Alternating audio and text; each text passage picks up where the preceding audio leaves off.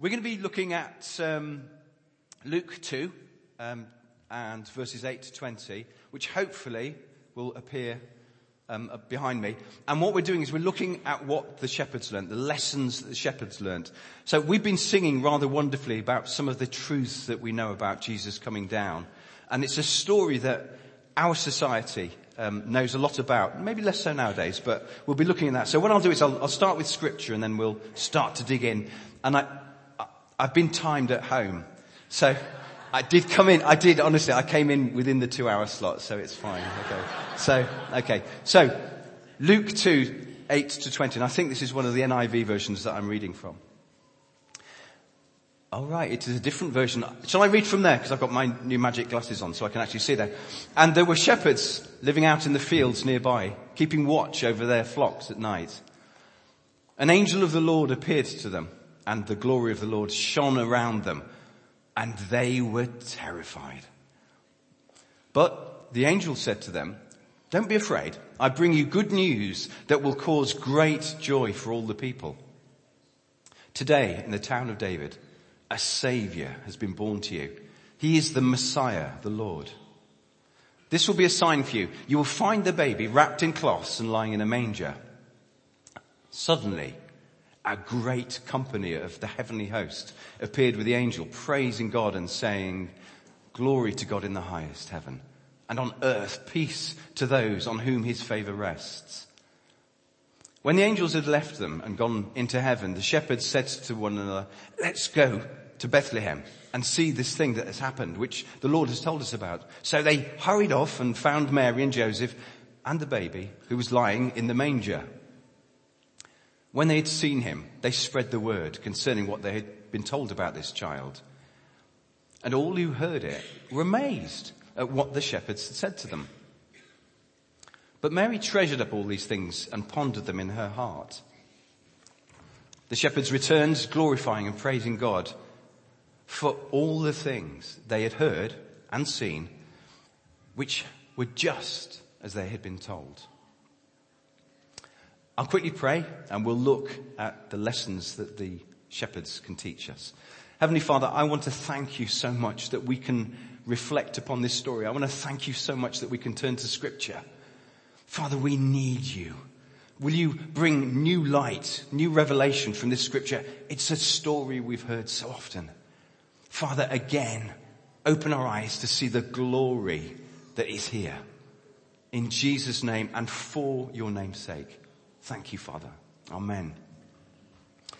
On Friday the 9th, I was driving and I turned the radio on and I heard Radio 4 and um, it was a lady um, introducing the radio program and she said the following, is it Charles Dickens who introduced the notion of the supernatural into the festive season? Now, I, I thought, no, no, this, this story, this passage that we're looking at is packed with the supernatural we have had a sequence of events at the beginning of Luke. It's supernatural, it's saturated in the supernatural. Everything in this story, everything about Jesus coming is supernatural. We have the angel appearing to Mary to tell her about the impending birth, her pregnancy. We have the vision that Zechariah has. He sees an angel in the temple, John the Baptist's dad, about the coming um, uh, prophet who would announce. And Joseph having dreams um, to say, no, stay with Mary, and God intervening supernaturally. So it's obvious that this whole story is shrouded in the supernatural. So the question, the answer to that question, sorry, Mr. Dickens, it wasn't you. It was the Lord Almighty. Because Jesus came to radically and supernaturally change our lives. Not merely to be bolted onto them. And what we see in this story is we see the shepherds learning and being radically changed. They, their lives are changed. And we can and should expect our lives to be changed from meeting Jesus because it seems to me that the normal New Testament experience is that our lives are changed when we come into a relationship, when we meet Jesus. He profoundly changes the shepherds' lives and he can profoundly change our lives. Right, this story occurs after really centuries of silence. God had been silent to the nation of Israel, but all of a sudden there's what I'll call an explosion of grace into the history of, she- uh, into, I was going to say Sheffield. Yes, into the history of Sheffield. Into the history of Israel. It's, it's good news. It's incredibly good news. When we've just sung about it, this great joy, this, this, this message of joy, that a saviour who is both the Messiah and Lord, and that word there is, is Yahweh, is coming. So let's look at how the shepherds reacted to that message, okay? Let's, let's now walk through and see what the story tells us about how they reacted. So the shepherds, we're told, were in, in the area in Bethlehem at night, um, looking after the sheep. Um, now, I had the privilege of looking at this, this scripture and starting to look behind it. Now, and so some of this is new to me. I didn't know, but it says in 1 Samuel, well I did know, but I hadn't memorized it, that in 1 Samuel 17, these are the hills and the fields in which David looked after the sheep. So when you read in 1 Samuel 15, um, David's three older brothers stayed with Saul, but David came between his dad and Saul to his, the fields in Bethlehem. These are the same fields as David was looking at. So oh, that was a bit of a coincidence there. That's interesting, Father, that you, well, yeah, that's interesting. Bethlehem is a key, key place. So these guys are looking after sheep in the fields. These are the same flocks from which, for the, for the town of Bethlehem, the sacrificial lambs would have been taken. And it's at night. Remember the story of the Passover that happens at night? God visits at night and something profound happens. So I'm thinking, wow, there's lots of echoes here of scripture coming together and him fulfilling the prophecies that we hear. So that's sort of the night time, that's the area, that's some of the history. Let's look at the, these guys, these shepherds. Now, even by New Testament standards, shepherds were um, illiterate, uneducated, and rough. Okay, they were humble.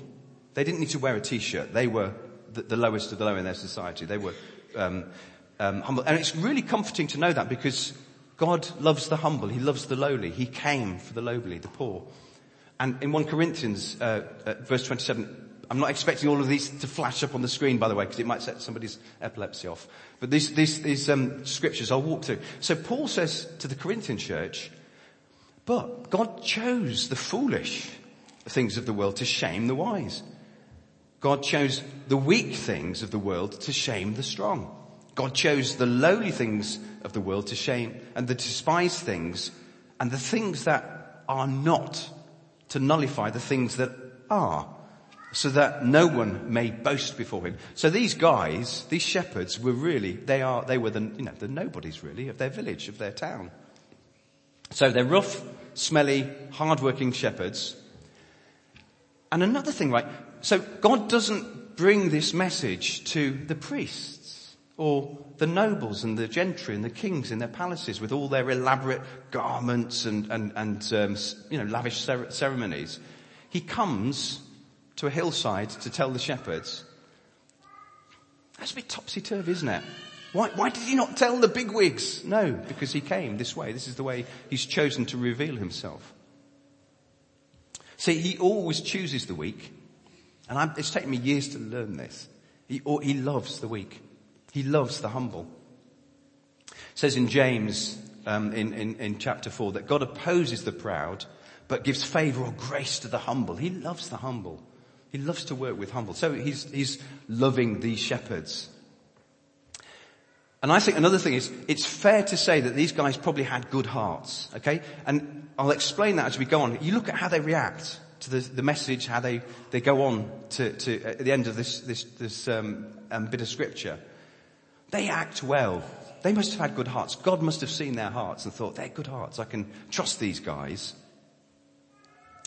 Because God again, referring back to David, and, and, remember that story where Samuel picks David. Don't look at the size of these guys. No, it's him I've said. Because God looks on the heart. He doesn't look on the outside. He looks on the heart. And he see, sees the shepherd's hearts. And kids, um, I know in um, Kids Corps, I think during the year, there was a psalm in which, it comes from the Old Testament, in which we're told that God is a shepherd. Can anyone remember that psalm? Can you remember which psalm? The Lord is my shepherd. Can you remember that? Psalm 23. Okay? Psalm 23. So, shepherds and the Bible and, and the, the, um, God is referred to as the shepherd. The Lord is my shepherd. Jesus refers to himself in John 10 as, I am the good shepherd. So that's the, it seems that there's a shepherd theme in the Bible. And these shepherds, therefore, it's appropriate that God tells them about this good news.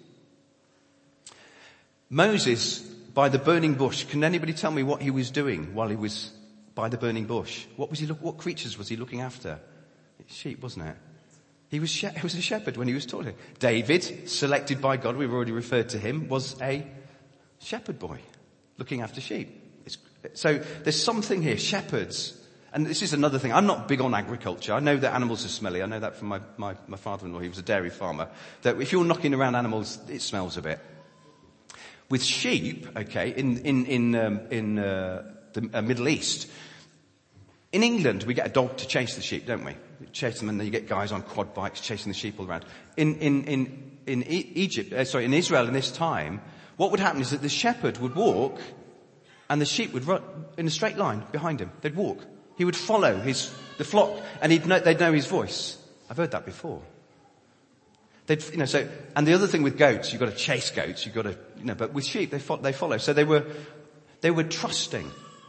And just again, another bit about shepherds. In the New Testament, the word shepherd is translated, or is, yeah, it's translated to, to pastor. Okay, so pastors, shepherd. They nurture, they care for. So that's a little bit about the shepherds. That's about the night, the hill in Bethlehem, and some of the history. Now let's look at how the shepherds react. They react, um, Anna, in fear. And because an angel appears to them. And, and I just say there's, there's no tinsel here, there's nothing twee about this. An, a mighty angel of God, shrouded in God's glory, appears to them. And they are absolutely terrified. Um, I'm not a Greek scholar, but if I've got a, a, Bible that's got English and Greek underneath it, and it, it translates it, and it's not like you know English. It says they were afraid with fear great. That, I mean, their, their fear was absolutely. I don't know how, whether you've ever been frightened by things, but they were absolutely petrified, and quite rightly, absolutely rightly, because one of the commentators said one of the first things that people should feel when they see or, or, or uh, um, uh, put in front of a holy God is fear. Because being put in front of a holy God, the first thing that comes to your mind is judgment. And you are so, so aware of your own weakness, your own inability to be holy like Him. And in fact, in Philippians, in chapter 2 uh, and verse 12, Paul tells the, the, the, the um, Philippians there, work out your salvation with fear and trembling. For it is God who works in you to will and to act according to his good purpose, which is great. So we're told to actually have a holy fear, fear and trembling before God. Is, is that, is that our heart? Now let's look at some of the other people who were afraid in scripture, okay? Because scripture is full of people who were terrified at God. So we, we, one of my favorite stories, and this isn't quite fear, but it shows a sudden, oh, I know who you are. There's a wonderful story later on in, in, in Luke where Jesus has just calmed the storm in the boat and it's calm and the, a penny drops in Peter's mind and he goes, Oh, go away from me. I'm a sinful man. And he sort of, you can see him shrinking back in the boat. Suddenly this is the, it's you. And he, he shrinks away. And then John in Revelation, he's on, he's on exile, in exile in Patmos, and he has a revelation of God, and he falls flat on his face. Ezekiel, in the book of Ezekiel, that great prophet, it keeps telling, I mean, he must have had stability problems because he's keeping on falling over. Because that's the response. That's the response. When, when, when you're faced with a holy God, you fall. You fall flat on your face. So, just a question. How, how did I come to him?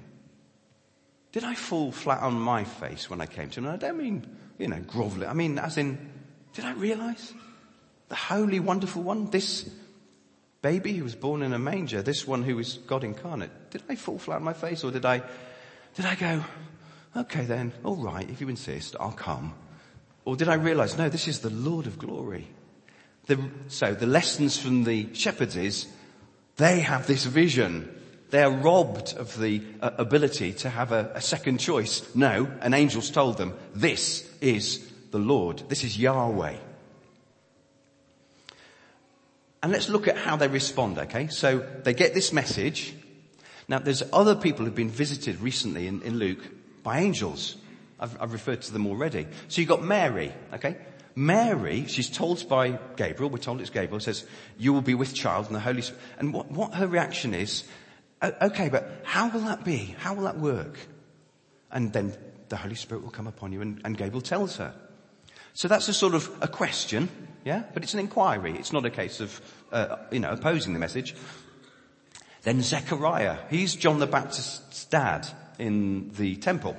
And an angel appears to him and his reaction is basically, how do I know this is true? And, and, and the angel says, right, because of your attitude, you're going to be, not be able to speak, you're going to be dumb until your, your son's. But the, but the shepherds don't react like that, do they? They don't react like this in this, in this passage. They actually, um, what does it say that they do? Let us go straight to Bethlehem and see this thing that the Lord has told us all about. It's brilliant. There's no question. So their hearts, I talked about their hearts perhaps being humble and open to God.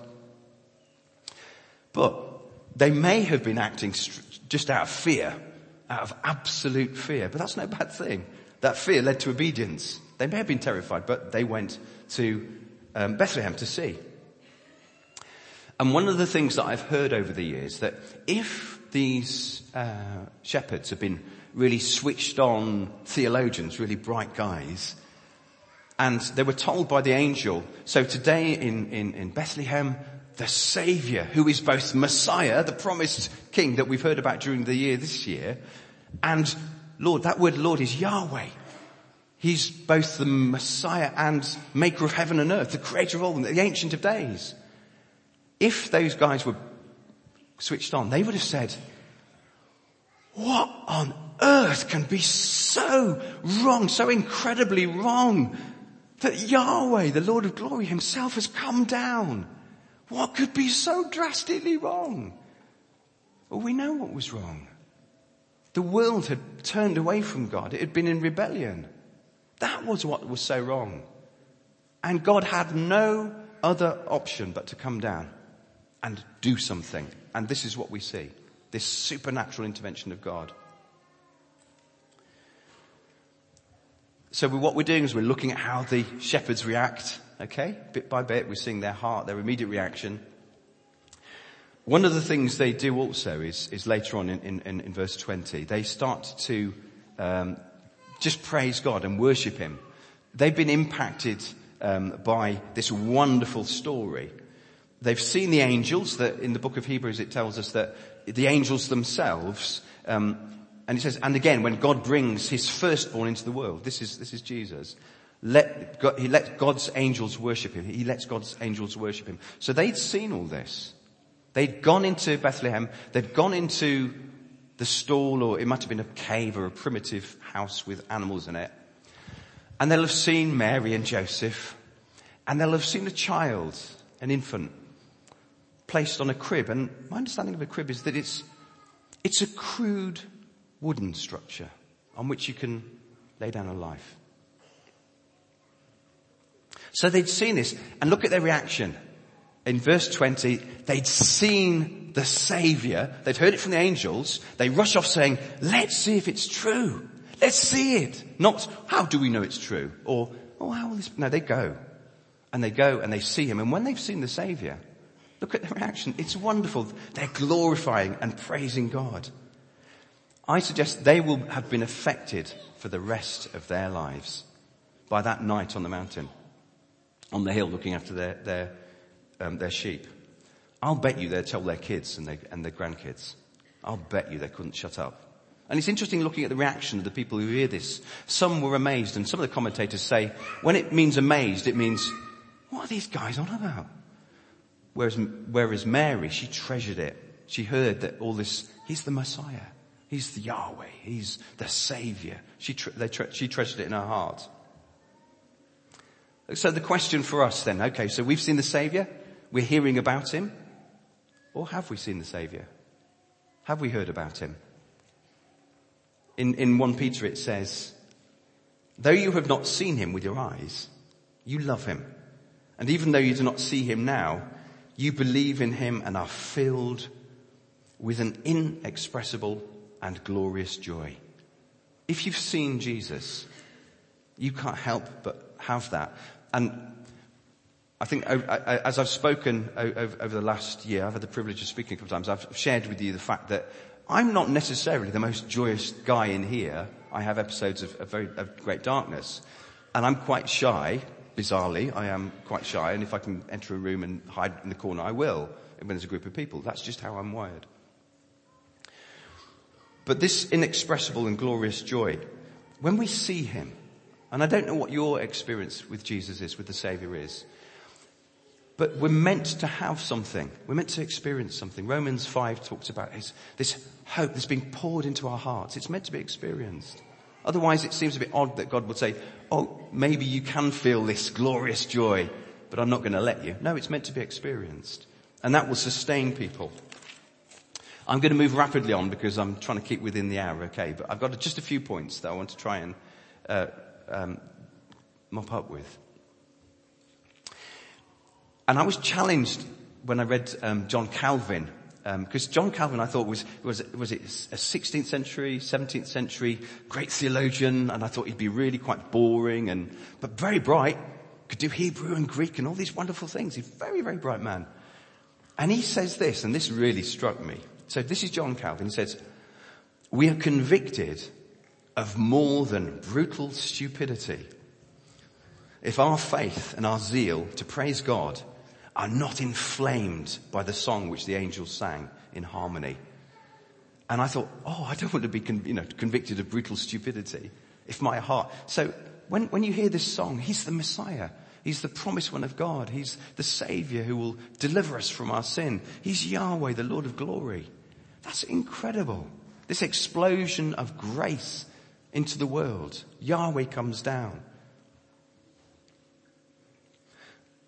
And one of the things that I love about verse 20, and, and, as we sort of come into lands now, and a final bit that we perhaps could learn from the shepherds, is that they go on their way praising and glorifying God because everything had been just as they'd been told.